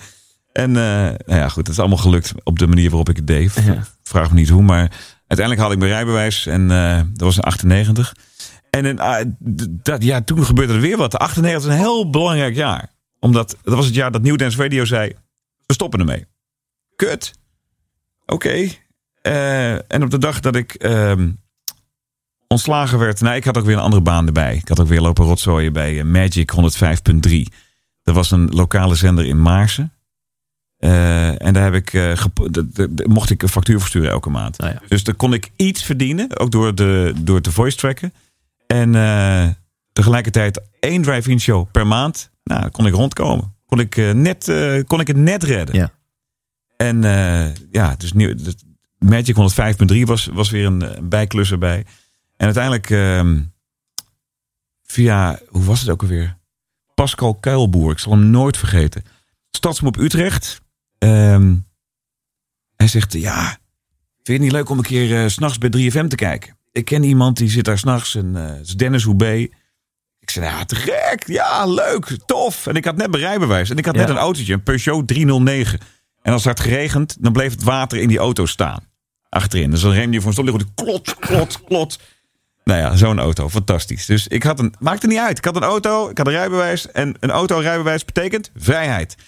Dus ehm, we hadden afgesproken. ehm, ik zou naar eh, eh, Utrecht gaan. Op een, het was een woensdagochtend. Tussen 4 en 6 's ochtends. Dus ik zou ehm, in de auto springen. Ik zou naar Pascal gaan. Die woonde op de Amsterdamse Strootweg in Utrecht. En vanuit daar zouden wij naar Hilversum gaan. Naar Dennis Hoebe. Dus ik ja, sta op om eh, een uurtje of drie. Sta, stap in mijn kleren. Rij naar Utrecht. En sta echt aan zijn bel te rammen. Maar ik denk, ja, het is half vier. Het, het voelt ook niet goed dat ik hier aan die bel Ja. sta te rammen. Ik denk, misschien zit hij, heb ik het verkeerd begrepen. Ik bedoel, misschien zit hij al in Hilversum. En heb ik het gewoon verkeerd begrepen dat ik hem zou ophalen of zo. Dus ik ben naar Hilversum gereden. En eh, ik, loop dat, ik parkeer de auto voor, eh, voor het eh, muziekpaviljoen. En ik loop naar binnen. En ik zeg, de portier staat daarachter, Engelbart. En eh, ik zeg, ik kom voor, eh, voor Radio 3. eh, ja, ja, je, weet wel, de- je weet de weg? Ik zeg, ja, ik denk het wel. Oké, bloep. Ja, toen liep ik naar beneden. En daar zit Dennis Hoebe achter, het, achter de spuit. Met producer Peter. Geen Pascal. Dus ik kwam binnen en ik zeg... "Ah, hallo, ja, ik, Pascal Kuilboer. We zouden hier afspreken. maar hij is er niet. Nee, nee, hij is er niet. Nou, willen jullie koffie dan? Haal ik wel koffie. Toen heb ik koffie gehaald. En nou ja, ik weet nog heel goed wat er gebeurde. Het was een hele lollige uitzending. Eh, ik zat heel goed te kijken hoe, hoe, hoe B. Ik, zat, ik zat alles op te slurpen wat ik zag. En eh, ik maakte een hele slechte grap. Het ging over, het was een woordspeling natuurlijk weer. Het ging over Annie Schilder. En ik zeg, Annie Schilder, eh, heb je het gehoord? Annie, Annie Schilder heeft een miskraam. Oh, sorry, dat is een tikfout. Dat moet zijn viskraam. en hij moest zo hard lachen om die kutgrap. Dat hij zei, kan je volgende week niet weer komen? Ik zei, dat is goed. Nou, volgende week was ik er weer. En de week erop weer. En zo kwam ik bij 3FM binnen. Weliswaar midden in de nacht. Ja. En ik haalde koffie en ik verzon slechte woordgrappen. Maar toen ging hij eh, eh, weg van Pyjama FM, of zo heette dat pro- programma. Pyjama FM. Waar ik ook ooit een demo voor in had gestuurd. Dat programma. En eh, hij kreeg een, een programma op zondagnacht. Zondag op maandag. En hij vroeg mij, wil jij de muziek doen? Dus eh, ik maakte keuzelijsten voor Dennis. Ja. Waaruit hij kon kiezen. En die platen nam ik allemaal in twee koffers mee. Zodat hij ze meteen paraat had. Het was nog voordat het computersysteem bestond. Ja. En eh, nou, dat gebeurde. En in die periode, echt in die periode, december 1998, had ik, toen had je nog antwoordapparaten met zo'n bandje. Dus ik had thuis, in mijn, eh, ik, ik woon in Utrecht, daar had ik een antwoordapparaat. En daarop had ik een, een bericht van Jan van Houten, Avro Radio. We hebben jouw bandje gehoord. We willen je graag uitnodigen voor een gesprek. En toen dacht ik, nou, dit is het. Dit Ja. is het. Ja. Dinsdag. Ik, het was verdomme vrijdagmiddag toen ik dat bandje hoorde. Dus ik dacht, kut, ik wil, ik wil terugbellen. Dus ik moest wachten tot maandag. Nou, had ik een afspraak eh, dinsdag. En eh, bij Jan Steeman. Bij het grote Avro-gebouw. Dus ik naar dat Avro-gebouw. Nou, ik weet niet eens meer wat er allemaal door mijn hoofd heen schoot. Maar ik, ik loop het, het pand binnen. En ik kom aan het bureau van Jan Steeman. eh, en eh, we hebben jouw bandje gehoord.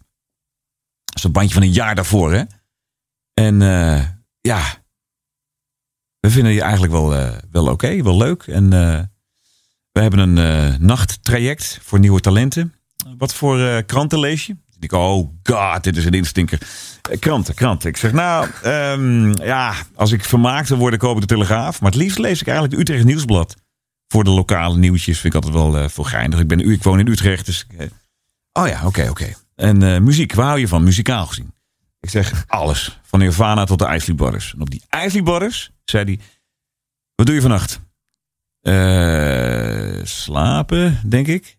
Nee, vannacht begin je. 4-6, Pyjama FM. Holy shit. Dus ik heb als een achterlijke heb ik jingles staan maken. Weet ik nog heel goed. Bij de producer van, van Dennis. Die, die, had ik, die kende ik natuurlijk. Nou, je raadt het nooit. Ik ga ook op 3FM een programma beginnen. Nee! Nou, daar zat ik dan. Voor Edwin Evers. Na Patrick Kikker. Ik zal het nooit vergeten. Ik was echt... Die eerste 3FM-uitzending, ah, jongen, dat was één grote. Ik vergeet nooit dat mijn, mijn zusje, die had de wekker gezet. Die woonde in België met mijn ouders. Die waren verhuisd naar België. En die hoorde dus mijn naam uit haar wekkerradio komen. Op 3FM. Nou. En toen dacht ik maar één ding. Nu ben ik hier. En nu moet ik hier zien te blijven. Ja. Hoe ga ik dat flikken? Nou ja, dat is gewoon heel hard werk. Dat is gewoon echt hard werk. Ja. En ook echt, het was één groot aaneenschakeling van toevalligheden. Elke keer op het juiste moment op de juiste plek zijn. En kan je daar eens eh, wat over vertellen? Over dat harde werken? Wat, hield dat voor jou in, dat, dat harde Nou, werken? alles doen. Ik, heb, ik ben producer van Stenders geweest. Ik heb, ik heb eh, als vliegende keep voor hem gespeeld. Dennis was namelijk producer van Rob. Dus ik was zijn chauffeur. Ja. Want Dennis had geen rijbewijs. Dus was ik ook producer van Stenders stiekem. Ik deed alles, man. Ja. Ik deed alles. Als ik er maar bij was. Als Ja. ik er maar part of eh, het geheel was. Als ik er een deel van kon uitmaken, ja, vond ik het ook goed. Dus ook niet te beroerd om klusjes achter de schermen te doen en rotklusjes. eh, Gewoon alles aanpakken. Ik weet nog dat Rob, eh, die hij deed 2-4 op eh, 3FM. Ja. En eh, hij eh, had een item over antwoordapparaten. Leuke antwoordapparaten of voicemails. En mijn job was al die antwoordapparaten bellen en opnemen. En daar een compilatie van maken, zodat hij ze kon uitzenden. Dat was Ja. wat ik deed. In een kleine studio. Monteren op mijn manier. Jingles maken. Kun jij een jingle maken met dit? Ja hoor. Dus ik naar binnen op, op bestelling. Tien minuten later kwam ik het stomend de studio uit. Met een mini-discje met erop een nieuwe jingle. Dat is wat ik allemaal deed. En eh, ondertussen werd ik ook nog aangenomen daarna als muzieksamensteller bij de AVRO. Want Jan van Houten moest er drie maanden uit vanwege de flexwet. En toen kreeg ik dus de taak in handen van het samenstellen van het programma wat ik nog aan het presenteren was. Dus ja, ja toen werd ik ineens uh, muziek samenstellen. Ja. Kreeg ik, toen ging ik geld, ik ging ineens geld verdienen. Dus ik dacht, wat moet ik met dat geld? CD's kopen. toen heb ik echt belachelijk veel CD's gekocht. Maar uiteindelijk, uh, vanuit daar hobbelde ik zo naar de dagprogrammering. Ja. Ik kijk hier trouwens even om me heen, dus cd's kopen. Ik, ik zie hier om me heen het bewijs dat dat inderdaad Ja, is gelukt. Het is wel gelukt, ja. Hoeveel cd's staan hier? Dit zijn er denk ik een stuk of 10.000. Ja, Zo. het is natuurlijk belachelijk. Want het slaat nergens op, want alles is digitaal. Ja. Maar het is wel... eh, ja, het Ja. Is, dit is wat het is. Ik hou ervan. Elk steentje heeft een verhaal. Elk plaatje heeft een geschiedenis. Wauw. Erg, hè? Maar het is, eh, ja, dat is, dat is wat er gebeurt. Het is gewoon eh, keihard werken, geluk hebben. ehm, op de juiste moment op de juiste plek zijn ook. Ja, dat. En, en, en misschien licht autistisch zijn.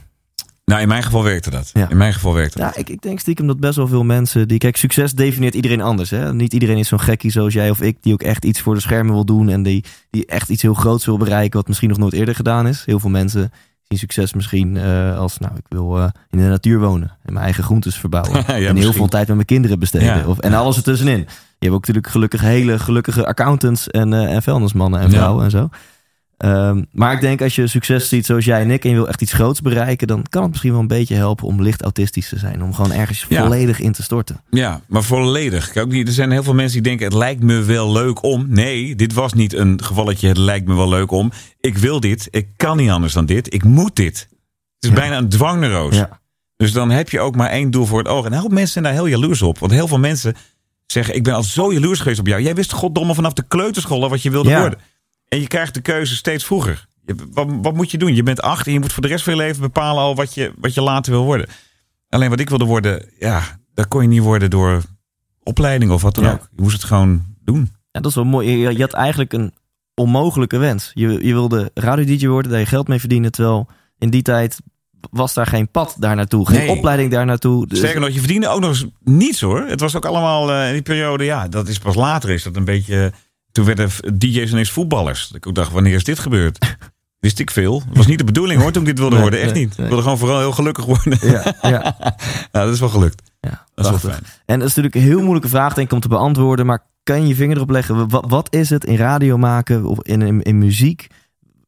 Wat is het eh, dat jij zo waanzinnig vindt erin? Wa- Waardoor je echt in de fik staat op, op het gebied van je passie. Ja, dat is het moment dat je, als ik ochtends om zes uur de studio binnenkom en ik gooi die koptelefoon op en eh, ik ram die microfoon open en ik hoor de takherrie op mijn koptelefoon. Ja, het is gewoon, dan gaat het vanzelf. Dan gebeurt er iets. Dan, komt er een soort stofje in mijn lijf en dan, ah, dan gaat het stromen. En dat vind ik echt, eh, ja, dat is gewoon onbeschrijfelijk fijn. Ja. Ik hou er gewoon van. Ik weet ook niet of het mediumradio nog eh, over twintig jaar net zo uitziet als nu. Dat weet ik niet. Natuurlijk niet. Het is allemaal weer anders. Techniek gaat snel. Maar dit vond ik en vind ik nog steeds echt ja, heerlijk. Ja. Het is ook, ik ben er ook goed in. Ik weet niet, het- ja, hoe, hoe moet ik het anders omschrijven? En eh, is een, een, een gelukkig leven voor jou denkbaar zonder dat je radio mag maken? Weet ik niet. Er moet wel publiek zijn. Dan zit ik weer met de buren. Hallo buurman, deze is voor jou. Net als vroeger. eh, Ja. Dat je een soort geluidsoverlast creëert. Maar het is, ja... Het, dat, dat denk ik, ik weet het niet. Dat zal het, eh binnen, dat zal het, de tijd zal het leren. Ja. Ik dacht op een gegeven moment ook dat tv de holy grail was. Ja, oh, ik moet op tv. En toen dacht ik, nee, ik moet helemaal niet op tv. Als ik nu ben, ben ik er als, in de hoedanigheid als muziekliefhebber. Of in ieder geval als mezelf. Eh, ik vond Top op echt leuk om te doen. Ehm, maar ik heb eigenlijk heel veel nee gezegd eh, de afgelopen jaar. Als ik nu ergens ben, dan zit ik er om te praten over muziek. Of over, over radio of wat dan ook. En, en nog even over ja, jouw route naar succes, zeg maar. Je, je stopte nu bij, bij 3FM, dat je daar in de nacht wat mocht doen. En dat je vervolgens keihard, keihard bent gaan werken. Ja. Eh, wat was dat moment waarop je ineens een, een show overdag kreeg en elke dag op de radio mocht komen? Eh, ik was. eh, Wim Richter wilde stoppen met de arbeidsvitamine. En ik had toen al. Want Stenders. Evers ging weg. Stenders ging de ochtendshow doen. Stenders wilde per se dat hij mij voor zich had. Tussen drie en zes. Als voorprogramma. Dus ik kreeg ineens een eh, heel ander leven. Ik ging ineens van, eh, van overdagdier naar. eh, oh, ik ging ineens s'nachts leven. Ja. Dus ik, ik werd dik en ik werd. Het ging helemaal fout. Maar ik heb het wel gedaan, een jaar lang. Uh, Ekdom in de nacht tussen drie en zes. En in die periode, ehm, op een gegeven moment werd ik gevraagd om de arbeidsvitamine te vervangen. Door, want Wim kon niet. Ja. Of ik het wilde doen. Dus ik dacht, wow, oké. Twee weken lang de arbeidsvitamine. Dat, was, dat is het best beluisterde programma van Nederland, hè? Na Edwin Evers kwam ineens ik. Dus ik denk, wow. Nou, ik heb staan rammen die twee weken. Ik heb staan vlammen. Dat iedereen hoorde het. Ik was de talk of the town. Heb je Gerard gehoord in de arbeidsvitamine? Wauw. Dat moet zo blijven. Dus Paul van der Lucht, uh, die heeft me toen in de nacht gezet. Uh, elke dag. Om vlieguren te maken. Nog meer vlieguren. En na een jaar zei hij, nu ga jij doen. En toen kreeg ik de arbeidsvitamine. En dat trouw ik negen jaar lang doen. Er heeft nooit iemand zo lang dat programma gedaan als ik. Negen jaar lang. En hoe hield ik het vol? Uh, omdat ik er ook een nachtprogramma bij kreeg. Op den duur. Ja. En uh, de, de Freaknacht werd dat. Ja. En extra weekend kwam erbij. Na waarvoor, waarvoor dank trouwens. Ja. Holy fuck. ja. ja dat was 2006. Ja, en dat, toen, Dat, eh, dat werd succesvol. Ik, eh. ik heb wel een traantje gelaten hoor, toen jullie aankondigden te gaan stoppen. dat Ik- ja, Oh, dat, dat klinkt zo geslijm natuurlijk, maar serieus. Dat, dat was een, ik keek gewoon uit naar het weekend. Om het, ik kan me niet herinneren dat ik, dat ik voor een ander programma radio luisteren echt als activiteit heb gedaan. En meestal is het zo van, het komt erbij tijdens het autorijden of eh, wat dan ook. Of Oh, op de achtergrond, maar ik ging er echt voor zitten. Biertje open en extra Ja, weekend nou, kijken. Klein naar een biertje open en ja, eh, ja. zakje chips. Altijd Ja. die, Ja. toch, die De beugel. plop, de beugel, ja. Ja. Ja, ja. dat is een mooi. Dat, was, dat is ook weer zoiets. Kijk, dat plan je ook niet. Wij werden echt bij elkaar gekwakt eh, door een eh zendermanager die een chemie zag tussen ons tijdens een vergadering. Het was DJ-overleg, zaten wel een beetje te geinen met elkaar. Haha, flauwe humor. En eh, het was Florent die zei: eh, Wat nou als we jullie eens bij elkaar zetten op vrijdagavond? Want eh, nou, er, gingen wat, er kwamen wat verschuivingen. Koen en Sander deden het vrijdagavond. En die gingen ineens de Koen en Sander show doen, elke dag. Dus dat vrijdagavondblok kwam vrij. Nou ja, toen werden wij neergekwakt. En nou de rest is geschiedenis. Maar het heeft natuurlijk ook te maken met... eh, eh, het glazen huis kwam en de Freaknacht kwam. En dat werd eh, op tv een soort dingetje. Want we gingen de Freaknacht ineens op tv uitzenden. Dus ik werd ook steeds... Ja, je ging gaandeweg kreeg je steeds meer smoel. Je werd steeds bekender. Zonder dat je daar eigenlijk... eh, zonder dat je dat in de gaten had. Je werd gewoon steeds vaker, ook op, toen ik voor de eerste keer in het glazen huis zat. Man, ik had geen idee dat ze op tv waren.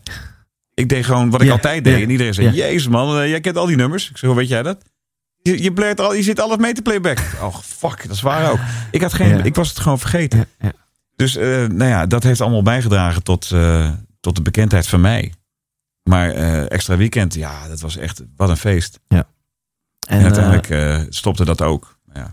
negen jaar lang heb jij dus tussen 12 en 2 de, de middagshow gedaan. Nee, nee, nee, Toch? het arbeidsvitamine was arts- 9-12, later 10-12. Oh, wacht. Ja. En na negen jaar, eindelijk kreeg ik eh, mijn eigen lunchprogramma. Ah, dat Het duurde wel- lang, ja. even Ekdom. En dat Ja. heb ik ook vijf jaar gedaan.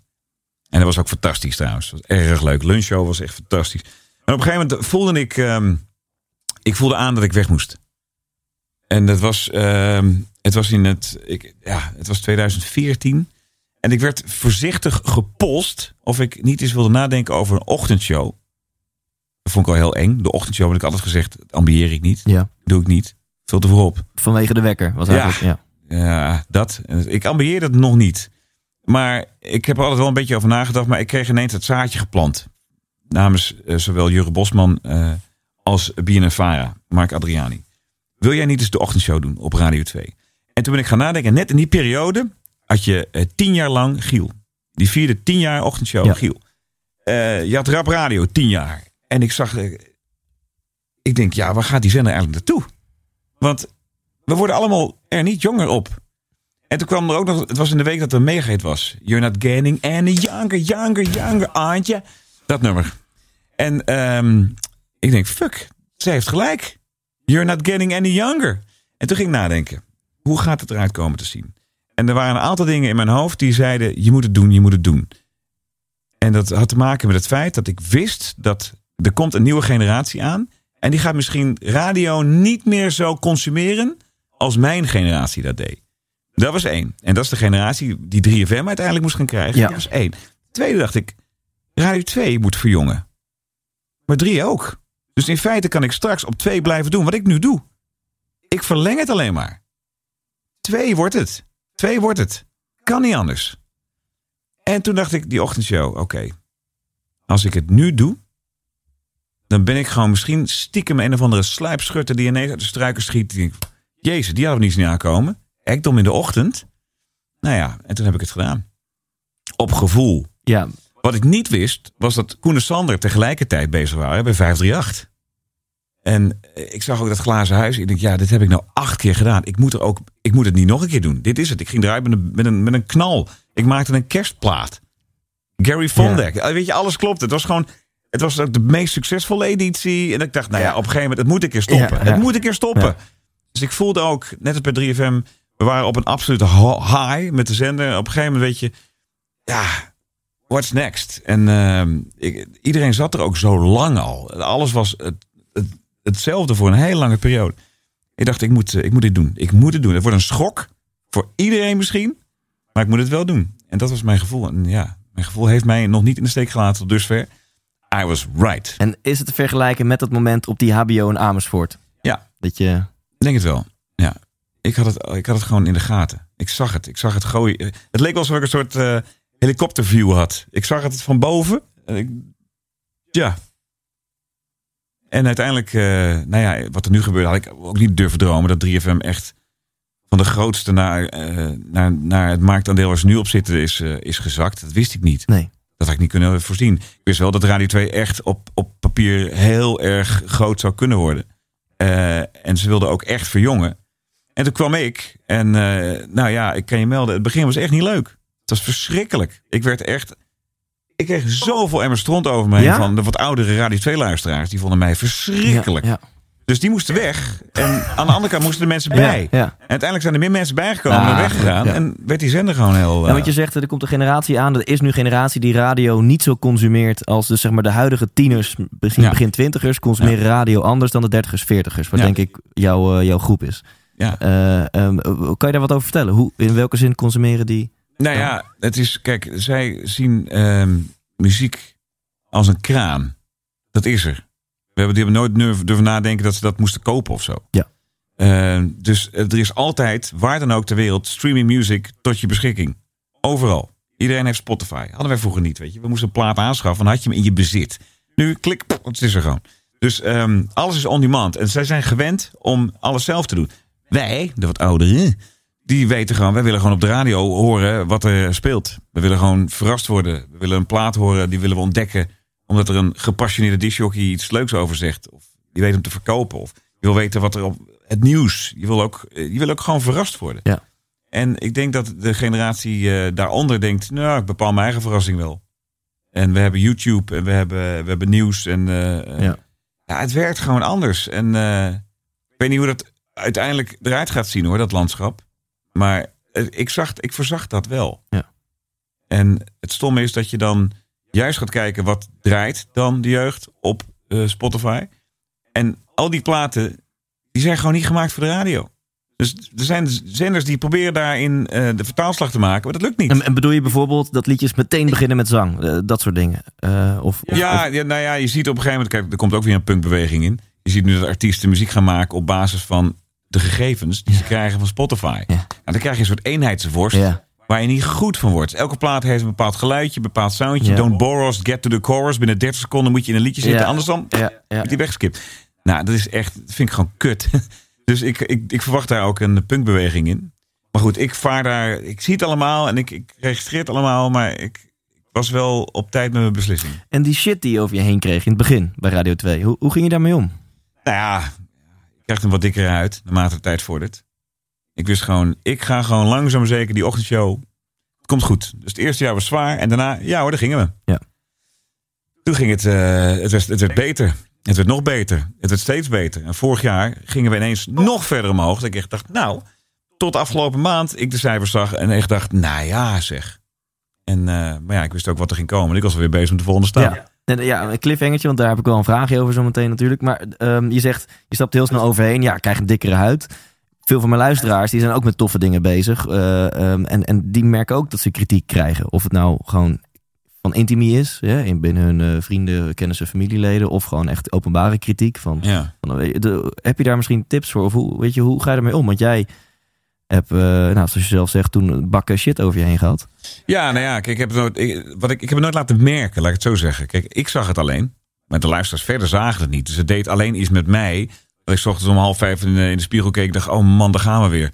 Want ik, ik stapte natuurlijk uit een hele veilige positie. Ik, ik kwam van een soort troon bij 3FM. Ja. Ik, alles, iedereen vond het fantastisch wat ik deed. En ineens moest ik helemaal opnieuw beginnen. En toen dacht ik, ja, maar ja, daar heb ik wel voor gekozen. En je moet er zelf in geloven. En ik geloofde erin. Dus als je erin gelooft, ja, dan, dan... Kijk, als je succes wil hebben, moet je ook een succes uitstralen. Ja. Dus als je dat doet, dan, dan, ja, dan, dan, dan kom je daar wel. Jouw geloof in jezelf was groter dan de, de kritiek van anderen, zeg maar. ja, Dus maar op een gegeven moment draait het zich ook om. Op een gegeven moment is dat ook klaar. En ik, ja, eh, dit is blijkbaar wat het is. Nou ja, dan is het maar zo. Ja. Ja. Je, moet je, daar, je moet je er niet zo van aantrekken. Je, je moet je eigen koers varen. Uiteindelijk kies je altijd voor jezelf. Ja. Wat je ook doet, het zijn jouw keuzes. Dus eh, als je daarin gelooft en je voelt je er goed in, dan kan niemand tegenin. En het, eh, de praktijk heeft dat bewezen. Want het, het- wat Ja. je zelf zei, het ging sky high. Het dak ging eraf bij, bij Radio 2. Ja. En ehm, ja, je hebt zeer recentelijk, 4 april geloof ik, Ja. aangekondigd dat je een volgende sprong gaat maken. Ja, je moet het En- ijzer smeden als het heet is. Ja, eh, eh, vertel, wat is, als je, als je goud eerlijk bent, wat, wat ligt de grondslag aan, aan die keuze? Ehm, het zijn een aantal factoren. Eh, je werkt op een gegeven moment blijkbaar stiekem toch ergens naartoe in je carrière. Het is gewoon zo. Ik heb altijd gedacht, hoe zou het zijn bij de overkant? Weet je, ik heb altijd bij de publiek omroep gewerkt. En eh publiek omroep was altijd een plek waar je kon groeien. Maar op het moment dat je doorkrijgt dat je daar niet meer kunt groeien, dan wil je wel creatief zijn. Maar als dat niet wordt toegelaten door allerlei wetten, dan, ja, dan ga je verder kijken. En ehm, ik wilde meer. Ik had gewoon, kijk, op een gegeven moment word je Gerard Ekdom werd een bedrijf. Merk, een merk. Ik ben, ik werd gewoon merk.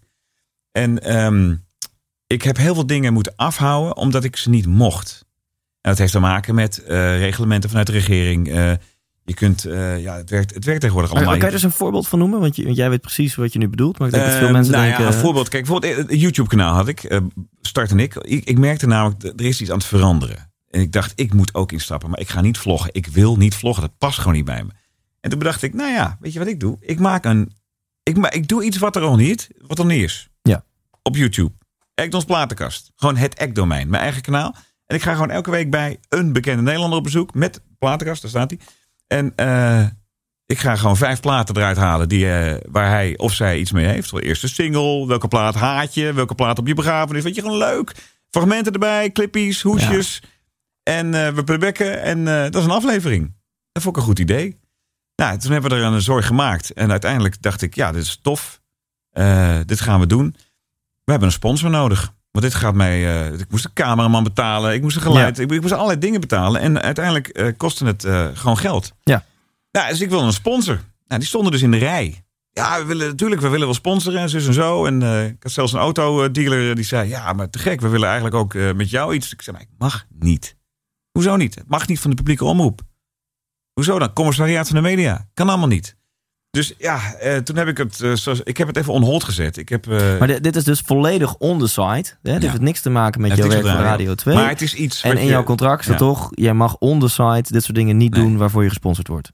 Nee, het is, dat zijn dingen. ja, sommige dingen werden gedoogd. Maar ehm, dit, ja, dit was een, dit was een, nou, een probleem. Dat ik echt dacht: hoe kan het nou? Ik ben er gewoon iets aan het opzetten hier. Ja, en Waarom kan dat dan? in lijn met jouw antwoord een uurtje geleden. Hè? Wat wil je? Vrijheid. Ja. Onafhankelijkheid. Onafhankelijk zijn, ja, precies. Nou ja, dat is ook een beetje de boodschap die ik eh, meestudeer. Dus, je gaat voor de poen. Nou ja, het, al kreeg ik er niets voor, zou ik nog radio maken. Echt niet. Het gaat juist om het totaalpakket. en ik merk dat eh, toen ik eenmaal kwam met dit verhaal in, in het nieuws, een paar weken geleden, dat ik zei, ja. Toen kwamen allerlei andere collega's die zeiden, ja, zelfs een nieuwslezeres kan nou natuurlijk zegt, ik eh, word vaak gevraagd eh, om documentaires in te spreken. Wil je dat? Wil je zus? Mag ik allemaal niet. En toen kreeg ik zelfs de vormgever die zegt: Nou ja, ik mag niet eens eh, voor, een, eh, voor een merk dit en dat voor hem opnemen, want dat mag ik niet. Jij ook al. Dus toen werd het een soort ding. Ineens werd het beerput opengetrokken. En ik merk gewoon, als de publieke omroep mee wil gaan met hun Ja. tijd, met haar tijd, dan, dan moet je dat wel aanpassen. Maar ik heb het gevoel dat de publieke omroep daar ook wel eh, in wil meebewegen, maar dat het vanuit de regering niet kan. En als er straks een situatie verschijnt dat de regering ook nog gaat bepalen wat de inhoud van de programma's gaat worden, Jeetje. ja, dan wordt, het, dan wordt het niet leuk. Dan word je staatsomroep. En ondertussen longt de overkant. En eh, had ik een heel goed gesprek gehad met, eh, met Talpa. En kreeg ik letterlijk een aanbod waarin eh, ik mag al, ik alles, ik mag zelfs mijn hele muziek bepalen drie uur lang. Niet dat ik dat echt ga Ja. doen, maar bij wijze van spreken, het kan, alles mag. Ja, want het blijft een ochtendshow, toch? Ja. Ja. ja. En nu zie ik hetzelfde in, eh, in Radio 10. Radio 10 is een, eh, is een heel mooie eh, zender die al jarenlang upgaat. Ja. En die willen een slag slaan. Dus in feite sta ik weer precies waar ik stond drie jaar geleden met Radio 2. En ga ik gewoon, we gaan die, die sprong gaan kijken of het weer lukt. Ja, het natuurlijk altijd een risico. Ja. Maar het voelt goed. En als, daar gaan we weer. Ook weer gevoel. ja. En dan klopt het gewoon. En is, is- dit is denk ik ook een onderdeel van jouw geluk om gewoon nieuwe dingen te blijven doen. Volgens mij, als Ja. jij te lang hetzelfde doet, Ja. dan ondanks dat radio maken voor jou het leukste is wat er is, dan, dan gaat toch iets kriebelen bij jou. Van Ja, ik wil weer iets, dat, iets nieuws. Ja, ik kijk ook niet heel vaak terug. Ik merk dat ik eh, altijd, ik denk altijd vijf, vijf jaar verder. Ja. En ik heb dat geprobeerd te doen toen ik naar Radio 2 ging. Eh, ik zou wel eens om de hoek willen kijken over drie jaar. Nou ja, als ik dit had geweten. Holy shit, Gerard. Wat een fantastische beslissing. Iedereen kwam ook naar afloop naar me toe dat jij toen naar Radio 2 ging. is de beste beslissing die je ooit hebt kunnen maken. Ja. Maar ik had ook niet durven dromen dat het zo zou gaan. Ja. Dat het allemaal zo zou lopen. Maar het is wel zo gegaan. Ja, te gek. Op Nou, gevoel. Tot slot, en daarna ga ik je onder spot zetten en dan gaan we ook lekker afronden. Je, je begon het interview door te zeggen, ja, ik wil het liefst eigenlijk niks meer moeten. Eh, als ik jou zo spreek, dan hoor ik volgens mij dat je heel veel dingen doet die je leuk vindt. Ja. Ehm, en volgens mij gaat het financieel ook gewoon oké met je. Hoeven we ons geen zorgen om je te maken. Zijn er dan nu echt nog zoveel dingen in je leven waarvan je denkt, ja, maar dit, dit moet. En dit zou ik eigenlijk niet willen doen. dit moet en dat zou ik eigenlijk niet willen doen. Nee. Nee. Ik probeer ze, ik probeer ze eh, uit te, te filteren. Als ik dingen echt niet meer wil doen, dan zeg ik gewoon nee. Ja. Nee, geen zin in. Ik wil niet naar Expeditie Robinson. Ja. dat hoef ik allemaal niet. Nee, vroeger deed ik heel veel dingen. eh, ik heb ook geleerd van dingen om me heen. dat Je hoeft echt niet overal ja op te zeggen om, eh, om er beter van te worden. Soms is het juist heel goed om nee te zeggen tegen dingen. Ja. Ja. Maar dan moet je wel leren. Ja, het is een, en dan moet je leren. En het is ook heerlijk als je jezelf in een positie kan krijgen dat, eh, dat het kan. Ja, som, ja, precies. Je moet er ook naartoe werken. Ja. Soms eh, zeggen mensen nee tegen dingen. Dat ik denk, hoe kan je nou nee zeggen in jouw positie? Ja. Had het nou wel gedaan? Ja. Maar ja, Ja, dat klopt. Dus als we hier wat uit kunnen destilleren. Eh, Een aantal dingen zijn er voorbij gekomen. Keihard werken. Eh, ja, ervoor gaan. Gewoon, ja. ja. laat je niet eh, door een kleine tegenslag tegenhouden. Er zijn altijd slechte dagen bij. Altijd. Ja. Maar ja, eh, ga ervoor. eh, En vervolgens heb jij het hè, over toeval, samenloop van omstandigheden. Toevallig iemand tegenkomen. Ja, oh, het Eh, kan ook zijn dat, het, dat je het ja. uitstraalt het universum in. Ja. Mijn moeder zei altijd, zo je doet, zo je ontmoet. Ja. Eh, als je eh, iets... Als je uitstraalt dat je, dat, je, dat je er zin in hebt, dan, dan krijg je andere mensen ook zin. Ja. Dus Het- als je besmettelijk bent, iedereen is altijd heel jaloers op mijn energie. Ja, Ik ga jouw energie zo missen bij Radio 2. Die, die pak ik namelijk in en neem ik wel mee naar Radio 10. ja, Zoals ik het ook bij 3 naar 2 heb gebracht. Ja. Dus dat zit gewoon, dat, dat, dat ben ik. ja. En wat ik denk, als je hard werkt en het is in lijn met je passie, dat is wel een hele belangrijke voorwaarde. Maar Ja. in lijn met je passie werk je keihard. Ja. Dan lijken toevalligheden te gebeuren. Maar als deze toevalligheden niet waren gebeurd, waren het wel andere geweest. Want Ja, volgens mij kan het niet anders dat er dan dingen op je pad gaan komen. Ik denk het wel. En wat ik heel mooi vind om er even af te sluiten, dat, ja, dat, die con- connectie met jezelf. Dat je soms gewoon voelt. Ja. En dat, dat je hoofd het misschien niet kan rationaliseren, maar dat je voelt van nou, maar dit, dit moet ik volgens mij gewoon doen. Ja, ja. Ja. Dit voelde ook weer als iets, eh, we zeggen nu al, na drie jaar Radio 2. Ja, nu al. Te gek. En ik heb nu het gevoel dat ik een paar hele irritante tegenstellingen aan jou moet gaan vragen. Oké. Dus ik, ik pak even. Dit wordt heel spannend. Ja, dit is tromgeroffel. Waar zijn de jingles als je ze nodig hebt? Even kijken. In een pauk. Hebben we een pauk? Oh nee, ja, hier is de pauk. Ik zet hem, ik zet hem uit, anders dan eh, blijft hij elke keer als een spanningsboog eronder. Oké, komt ie. dus je, je krijgt twee tegenstellingen en je mag er eentje kiezen. Bestuurder of passagier? Eh, dan bestuurder. Groene smoothie of Engels ontbijt? Groene smoothie. Stad of dorp? Dorp. TV of Netflix? Netflix. Het is Netflix. Gevoel of verstand? Ehm, gevoel. Praten of luisteren? Eh, Oeh, in mijn vak is dat lastig. Ehm, nee, luisteren ook, zeker. Boek of podcast? Eh, boek. Hoewel podcast komt in de buurt hoor, de laatste tijd. Daar, daar red je jezelf nog net. Ja, ja. boek heel leuk, sorry. Op vakantie lees ik altijd Ja, ja. bio's van artiest. Ehm, Sinterklaas of kerst? Kerst, Bier of wijn? wijn, Drank of drugs? drank. Jong en onbezonnen of oud en wijs? Eh, nee, jong. Een hele fijne Poetin of Trump? Holy shit. Nou, fijne Poetin dan maar. ja, fijne Poetin. Ehm, Beatles of The Stones? Beatles. Klassieke muziek of death metal? Klassieke muziek. Justin Timberlake of Justin Bieber? Timberlake. Nooit meer seks of nooit meer muziek? Nooit meer seks. Wauw. Die, Dan eh, maar masturberen. Ja, dan maar wel. Ja, oké. over, de, over de randvoorwaarden Ja, kunnen we het dan sorry hoor, maar ja, muziek ja, is toch ook seks? Ja, ja, absoluut. Ferrari of Tesla? Ferrari. Wintersport of strandvakantie? Strandvakantie. Nederland uit en er nooit meer in? Of Nederland in, maar er nooit meer uit? Nederland uit en er nooit meer in. Ja? Dan, dan maak je maar radio eh, ja, ik, vanaf... eh, ik, Nederland is... eh, ik snap niet waarom dit land hier ligt. Snap je wat ik bedoel? Ja, het had gewoon veel zuidelijker moeten liggen. Het had gewoon ja, naast Spanje nee, ik had snap het moeten ja, liggen. absoluut. Ja. Ik zit er ook steeds vaker aan te denken om eh, hoe kan ik tussen... Ik heb nog geen kinderen, eh, hopelijk ooit wel. Maar hoe kan ik tussen november en februari gewoon overwinteren ja, ergens? dat, precies. In, in november gaat er een soort lichtknopje uit. Ja. En ook mijn lichtknopje gaat dan uit. En dan wordt het gewoon... Ja, ik ben al zo jaloers mensen die zeggen... Het is november, ik ben de maand weg. Doei. Fuck. ja. Ik heb zo'n schurfthekel aan november en januari. Ja. Dat zijn de slechtste maanden ooit. Jij zit dan eh, al helemaal natuurlijk elke ochtend in Ja, het pikken donker. pikken donker. Het wordt niet licht. Het wordt gewoon niet licht. Het is niet goed. Ja, ja, ja. De laatste één dag koning of één dag weer kind? Nee, één dag weer kind. Oké. Is er een vraag, Gerard, die ik jou had moeten stellen, maar niet gesteld heb? Oh, ik, ik zou niet weten. Ik heb zoveel geluld.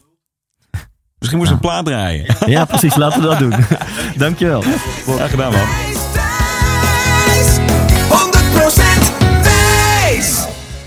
Ja, bedankt voor het luisteren naar deze aflevering. Of zoals Gerard zou zeggen, bedankt.